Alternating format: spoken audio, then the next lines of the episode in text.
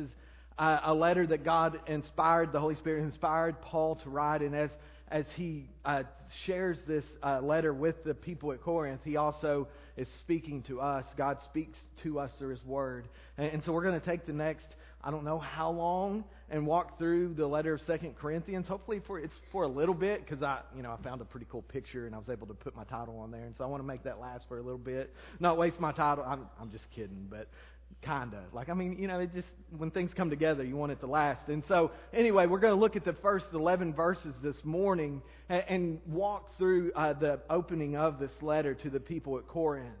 The, these folks were folks that Paul had met on one of his missionary journeys, where he had went in and he had shared the gospel with these people over like three a three-year period. And as a result of that, a church was born. A church began to take shape. And, and so they, they are a group of people that he knows personally. And this is not the first time he has written to them. These folks had a lot of issues. You want to read about a church with problems, read First Corinthians. Uh, you, there's always somebody who's got it worse, right? Read First Corinthians and you'll find out all the stuff going on there. But the second time around he writes, this might even possibly be the third letter he's written to these people, trying to straighten them out. He's actually writing because they've begun to believe that maybe Paul's not a legitimate apostle, that maybe God didn't actually call Paul, maybe Paul doesn't have any authority after all. And so he's writing to them to say, hey, listen, I'm the real deal. But as he talks to them, he, he does so in such a way that when, when we get into the meat of the letter, we'll see he, he shows us that God is actually telling us that we can be new, that we can be made over, that we can have brand new life in Him. And so that's something we're going to see as we walk through it. And, and the very first way he does that is he begins by talking about suffering. He begins by talking about what it means to walk through hard times in our lives. You see, one of the things that the people in Corinth had done is they'd begun to say, if Paul's really called of God, he sure does have a lot of issues. There's no way that somebody who's called of God has as many problems as he does. And so what does Paul do? Well, Paul faces them straight up and says, listen, I ain't trying to hide nothing. Let me tell you about my issues and how God actually uses my suffering to make me new. And so this morning I want us to look at suffering in a new way, and I want us to see how suffering actually uh, creates in us a, a new way of viewing God. And so begin reading with me in, in Second Corinthians chapter one, verse one. Paul, an apostle of Christ Jesus by the will of God, and Timothy our brother, to the church of Corinth, our church of God that is at Corinth, with all the saints who are in the whole of Asia. Grace to you and peace from God our Father and the Lord Jesus Christ. Blessed be the God and Father of our Lord Jesus Christ, the Father of mercies and God of all comfort. Will you join me in prayer? Father, I pray that you would be with us this morning. God, as we open up your word and study your word together, God, I pray that you would speak to us through your word. God, that you would remind us of your grace as we face struggles, as we face troubles, as we face suffering in our lives. God, I pray that we would look to you for the answers, that we would look to you for our comfort, as you are the only one who can truly comfort us. Help us, oh God, in Jesus' name. Amen. And so as we walk through this, we're going to see a, a few different things about Paul. Uh, in verses one and two here, we learn that Paul is an apostle. He's one who's been called out by God, sent out by the Lord Jesus with a specific purpose. This word apostle, this idea of behind Paul being an apostle, is sort of a loaded uh, uh, idea. Because you see, Paul was not your typical, uh, he didn't have your typical conversion experience. You would expect someone who wrote a lot of the New Testament, maybe more than anybody else, to have a pretty, you know, smooth ride into Christianity. You would expect someone who was responsible for seeing churches planted all over the world or all over the known world during his time period. You would expect him to have a pretty, uh, you know, wonderful uh, conversion experience. But but Paul, the apostle, was not always Paul the apostle. He actually was, at one point, Saul the terrorist. Like, his whole job in life was to terrorize Christians. That's what he did. Like, he, he grew up in a very Jewish family. He grew up in a family that was very focused on God's law and on God's word. And so he was very serious about it. He took it very seriously. And so as he got older, he learned of a group of people who were claiming to be people of God, but following this man named Jesus, diluting in his mind his religion, that taking people away from the true God to some false god. Paul did not like this at all. This time his name would have been Saul. He did not like this at all. So he does everything he can to get rid of these people he considers heretics. He begins to hunt them down. And at one point we see one man lose his life as a result of what Paul is doing. And so he, he is so serious, in fact, that he's given orders to go to a place called Damascus to carry more people and drag more people off into prison for simply being Christians. Well, it's on this journey that Saul meets a man named Jesus, the resurrected Jesus. Saul, Saul, why are you persecuting me? Jesus says to uh, Saul. And Saul says, who are you, Lord? And he says, I'm the Lord Jesus, who you're persecuting. You're persecuting my people. You're persecuting me. And from that moment on, Saul the terrorist becomes Paul the apostle. We see God calling him out. And, and from that moment on, he does whatever Christ calls him to. And he begins to serve the Lord. And he begins to faithfully plant churches wherever he goes. So you would expect his life to get uh, infinitely better. But the truth is, it gets infinitely worse.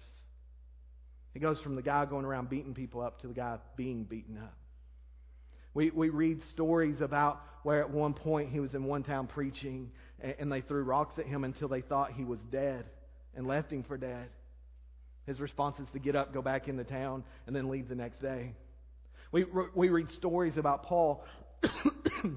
At one point he was shipwrecked on an island and he was helping build a fire. A snake jumps out and bites him on the hand. Paul shakes it off into the fire. Everybody's like, man, this dude's dead. And he's not. You see, Paul was very well acquainted with the idea of suffering. He lived it. He was speaking from experience when he speaks about suffering. He, he is speaking from experience when he tells us about suffering. You would expect him to have an easy life, but he actually had one of the hardest lives. He's one of the toughest dudes you read about. And yet he writes more than just about anybody else asking for help. And so he's a tough guy who knows a lot about suffering, but he also knows a lot about our God. Listen to verse three. Blessed be the God and Father of our Lord Jesus Christ, the Father of mercies.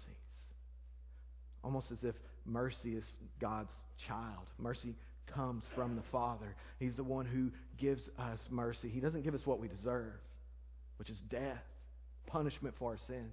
Instead, he gives us forgiveness. He, he gives us a fresh start. Paul at one point would say that he was the chief of sinners uh, and that there's no one a greater sinner than him. Basically, if God's grace could find him, it can find anyone. If God's grace could save him, it can save anyone. Paul, Paul believes and he shows us here that God is a Father of mercies. Not only that, he is the God of all comfort. In other words, comfort comes from God. Not just some comfort, but all comfort.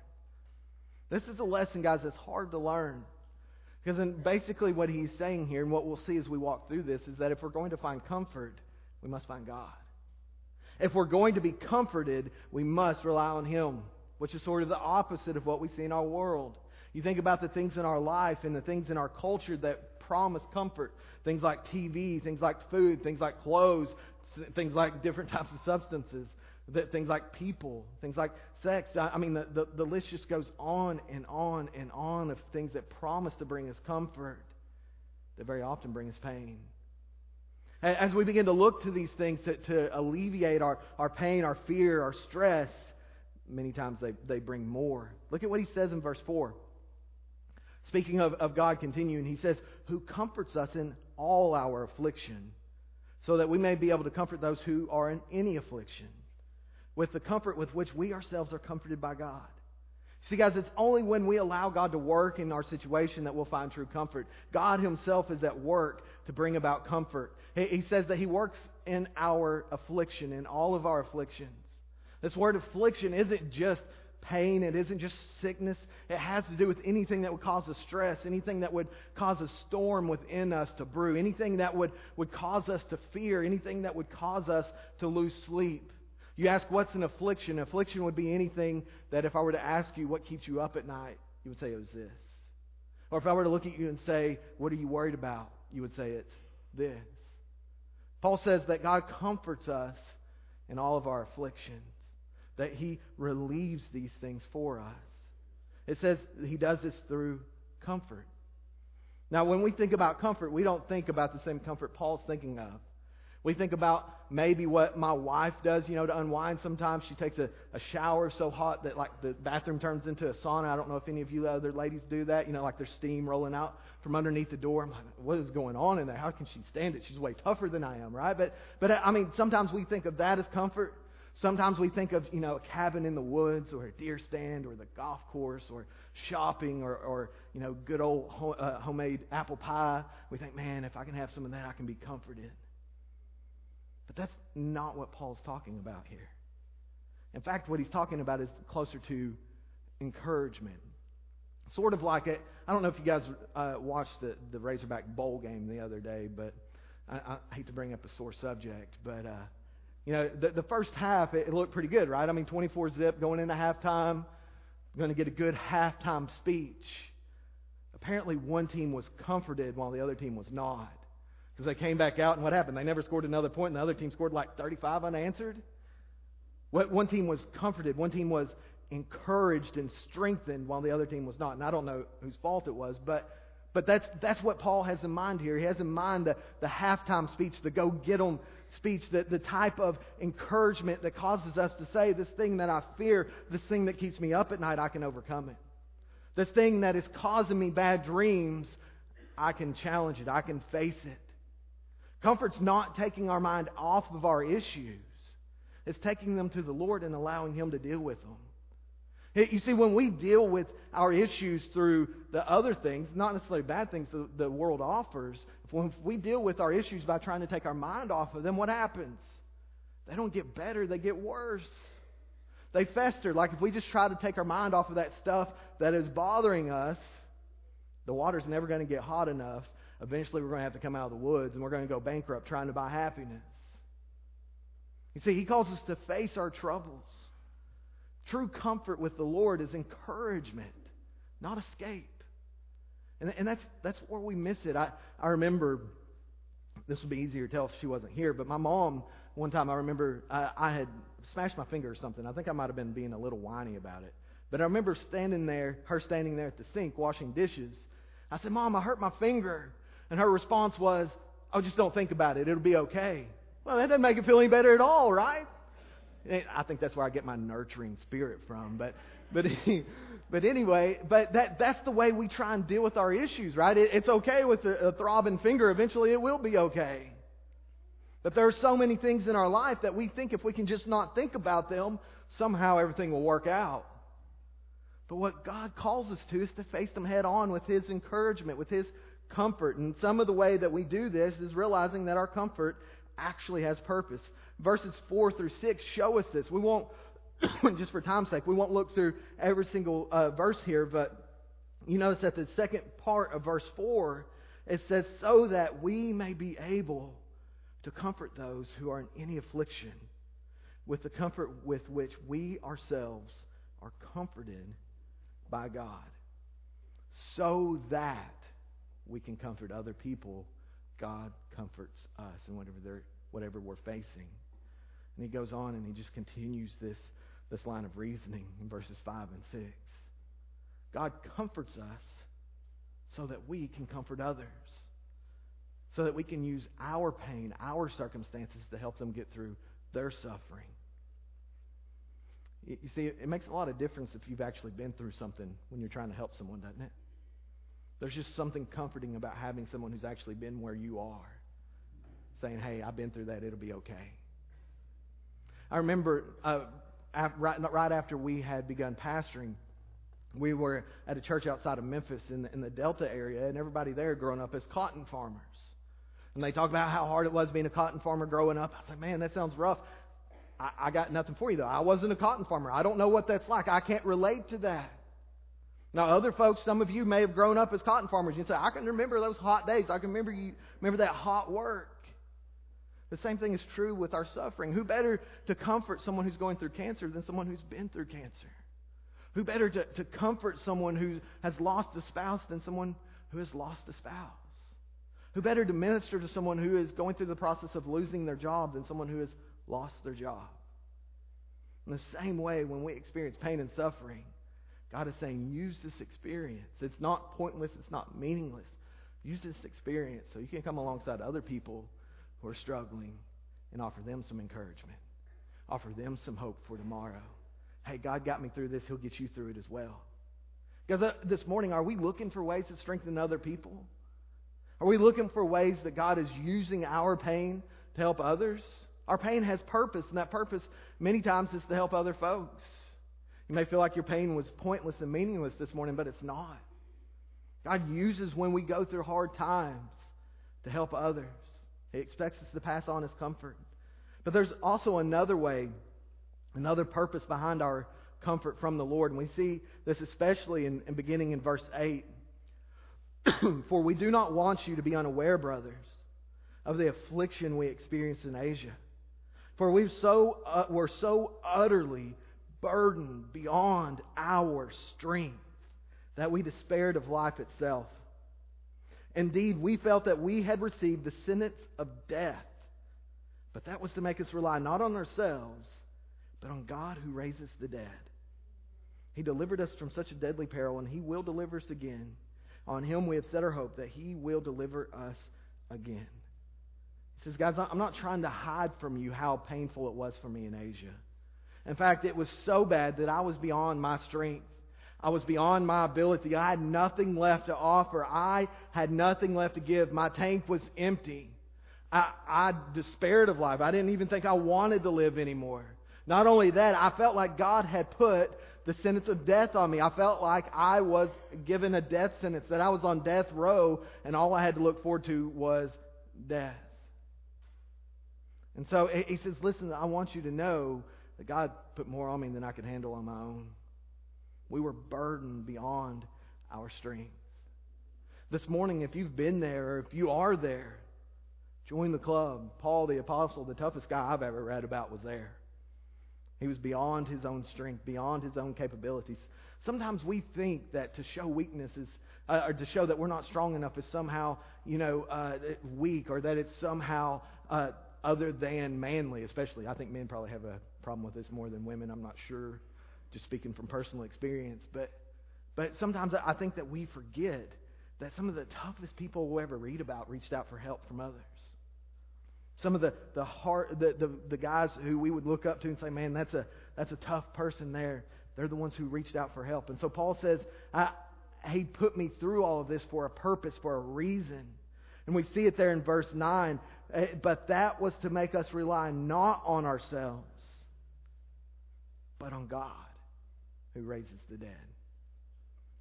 You see, it's only when you think you're as good as dead that you finally realize your only hope is the one who can bring you back to life. It's only when we believe and understand that we are under a death sentence that we find real faith. Guys, I'm not sure if you are aware of this or not, but everyone in here has the death sentence. We're all going to die. Hopefully not right now, but we're all going to die. We're all going to experience death. And it's an, until we uh, understand that, until all of our other hopes are lost, we're not going to have this true faith that Paul is talking about here. Until we give up on everything and everyone else, our faith's going to be lacking. See, suffering has a way of pointing us back to the Father, back to His strength, back to His love, back to the one who will raise the dead. And it's a way of reminding us that this place is not our home. This place is not our hope. This place will never satisfy us. One day, all the stuff we're trusting in, all the stuff we're afraid of losing, will be gone. Our only hope is that there's one who can raise the dead. Because this place is temporary. This place offers no satisfaction. Not, at least not lasting. I mean, we catch glimpses of happiness and, and, and we enjoy life. Don't, don't hear me saying, you know, it's we're all miserable. I, I mean, I enjoy life. I enjoy having fun. Those things are great, but none of it is meant to sustain. None of it is meant to be our hope or, or our place of trust. Paul, Paul says, I was given a death sentence to remind me to trust the one who lives forever. He says it, it took staring death in the face to remember to trust in the one who gives eternal life. Because it's at that moment I realized my only hope is that God can raise the dead, because that's my only option. Because our hope this morning is not in flesh and blood, but in the one who will raise us up, even from the grave. Our hope, our ultimate hope, is not deliverance from our present suffering even. It's not even deliverance from our present situation. It's for eternal glory. And no matter what we face, God can make our temporary circumstances better. But guess what's going to happen? We're going to have another trial and another trouble, another struggle. And if we're not to the point where we understand that uh, th- that our only hope is that one day all things will be made new, we're going to miss it, and we're going to spend our lives miserable, feeling like God is not fair. When in reality, what he's doing is he's reminding us, this isn't our home. This isn't our hope. Our hope is next. Our hope is uh, coming after we die. At best, this place is a twisted shadow of what's in store for us. And so even death is not powerful enough to separate us from the one who made us through Christ Jesus. And then we come to verse eleven. And, and it's just interesting to me the way that he ends this section. He says, by the way, I have a prayer request. You also must help us by prayer, so that many will give thanks on our behalf for the blessing granted us through the prayers of many. He reminds us this morning, guys, that prayer matters. How often do you ask the other folks to pray for you? For real stuff. Not just, I, I know we're good at praying for other people and asking for prayer for other people, and especially asking, we'll even ask for prayer for our physical needs. But when's the last time you asked somebody to, to pray that you would be comforted? To pray that you would be encouraged, to pray that you'd be strong enough to face the stuff going on in your life? When's the last time you were real with someone and asked them to pray for something real? Something that they couldn't see themselves? See, his point here is that we face our struggles not alone but together. That we face our struggles, and he points this out all through this opening section of his letter, that we do not face our stri- trials, our stress alone. We face them together. When one suffers, we all suffer. When one is comforted, we are all comforted. We do not have to face these things by ourselves. In fact, when we do try to face our burdens and hold our burdens on our own, we're actually being disobedient to the Lord. See, he commands us to cast our cares on him because he cares for us. And a lot of times the way that we cast our cares on him is by casting them on our fellow believers. And saying, hey man, I, I need you to walk with me through this. Can, can you help me get through this? We are to bear one another's burdens. For some reason, our culture as, as churches has moved away from this to where now we try and play hide and seek with our pain, with our real issues. We're like the, the young guy trying to prove how strong he is by caring more than anybody else and ended up tearing up his back. Guys, this, this is why community is so important. This is why we do things like Sunday school and small groups and, and spend time together outside of, of church, is because we, we want to build relationships, knit our hearts together, have God knit our hearts together to where when we have something going on, we can say, hey, I got something going on, can you help me? So we can stop being lone rangers. So we can stop trying to carry it all on our own. We, we cling to the body of Christ even more so when we're suffering. Now, now we, we need to understand something. This doesn't mean that everybody needs to know everything about everybody. It'd be impossible. But it so there's no way we can know everything about everybody, but every one of us can know things about somebody. We don't have to have a, a, a deep relationship with every single person in our church. It'd be impossible. But we can have a deep relationship with people in our church as we walk and do life together. Let's be reminded this morning that God has called us to bear one another's burdens, and he has called us actually to share our burdens with others, to walk through these things together. And so develop real-life relationships with folks in, in our church. Develop those relationships so that we can bear one another's burdens, so that we can strengthen one another. Give me a call. That's sort of what I do. Let me know what's going on. And so this morning I ask you, where are you looking for strength? Where are you looking for encouragement? Are you trying to wait out your issues like, man, maybe if I just don't think about this for a couple months, it'll just go away? Or, or or are you trying to pretend like they don't exist? Maybe you're trying to hide them. Maybe you're trying to run away from them and, and not think about them through other means. You're trying to drown your pain in other ways. I want to tell you, those things become less and less and less and less effective. See, it turns out this morning, it turns out as we read God's Word, that the only way to find real comfort is through the one who has all comfort, through the Father of mercies. He calls us to turn to him, to trust in him, to believe on him, and be reminded that he offers to us uh, free grace. He offers to us free comfort. Guys, this morning, will you repent of trying to be strong enough apart from, from the Lord? He knows what you're going through better than anyone else. We mentioned earlier that it's nice to have someone who's been through something to walk with you through it. You read the book of Hebrews, you find out we have a Savior who's not far removed from our suffering, but he himself became a man and he experienced much suffering. Take your troubles to him. Talk to him about it. Maybe this morning you're somebody who has followed Christ. You've been walking with him. But somewhere along the way, you forgot that you can't do it all on your own. And you're, you're looking at your life and you're saying, man, I got all this stuff going on and I can't handle it. I don't know what to do. I don't know how to take my next step. I don't know where to go. I feel frozen and stuck. God is calling you to, to get plugged in, to find people to, to build relationships with, to bear their burdens as they bear yours. Have you gotten beaten up and beaten down by the stuff in your life? God calls you to take encouragement from knowing that this stuff, this life is temporary and He offers you eternity. The God who raises the dead will one day raise you. The worst this world can do to you, which is take your physical life, is nothing compared to what God has done for you, which is give you eternal life. Take encouragement this morning in knowing that heaven waits for all those who have trusted in Christ. Or maybe this morning, guys, maybe this morning you've never believed on Him. You've never uh, come to Jesus. You've never come to the place where you understand that you're far from God, apart from His grace. You're apart Uh, from God because of your sins, because of what you have done against Him. Maybe you've never come there. Maybe you've never come to that place where you understand that Jesus is the only way you'll ever be saved, the only way you'll ever have real life. I'm going to ask you this morning to put your hope and your trust and your faith in Him who raises the dead. He's the only one who can provide comfort for you. This world will offer you all sorts of other stuff and say, hey, do this, and it'll make you feel better about yourself, and it may for a time. But then you're going to have to find something else, and then something else, and something else, and you're never going to be satisfied. The only one who offers real comfort, real satisfaction, lasting joy is the Lord Jesus. See, He offers to us new life. He offers to us forgiveness from all of our sins, a cleansing of all that guilt and shame that we feel, because He paid for it in our place. He made the sacrifice for us. And it is this comfort, it is this joy that gives us motivation to face tomorrow. And so if you've never put your faith in Jesus this morning, I want to encourage you to do that.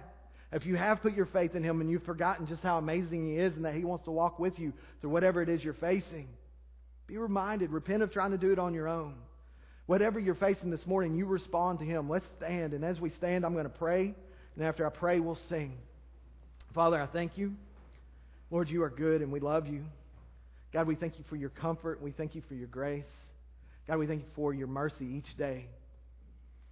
Lord, I pray as we've gathered in this place today to hear from You that that's indeed what has taken place. God, I pray that we have actually heard from You today. God, I pray that those who have gathered and have heard from You, that they would respond in, in faith, Lord, that they would respond by obedience and following after You. Lord, I just pray that as we leave here today that we would find comfort and strength in knowing that You have us in Your hands. We pray in Jesus' name. Amen.